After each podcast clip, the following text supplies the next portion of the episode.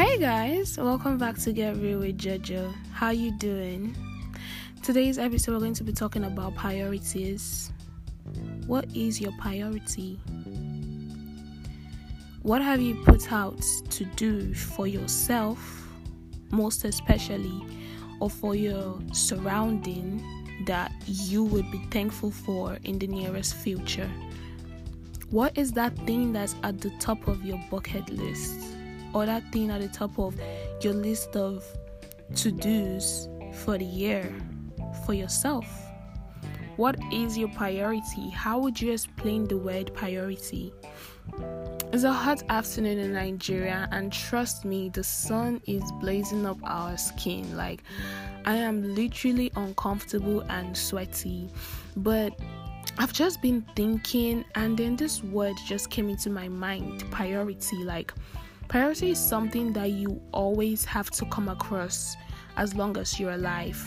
Priority is always something that is in everyone's life. Priority.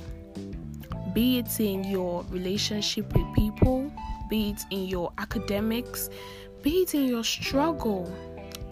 Priority is always a number one thing in our lives. What is your priority? Ask yourself today.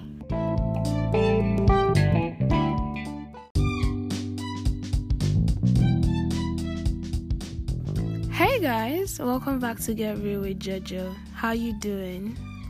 Today's episode we're going to be talking about priorities. What is your priority? What have you put out to do for yourself, most especially, or for your surrounding that you would be thankful for in the nearest future? What is that thing that's at the top of your bucket list, that thing at the top of your list of to dos for the year for yourself? What is your priority? How would you explain the word priority?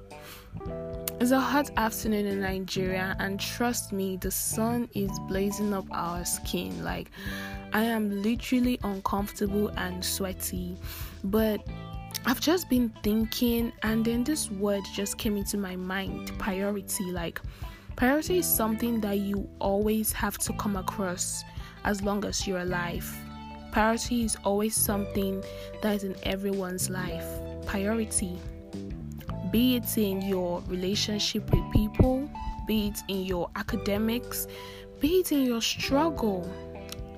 Priority is always a number one thing in our lives. What is your priority? Ask yourself today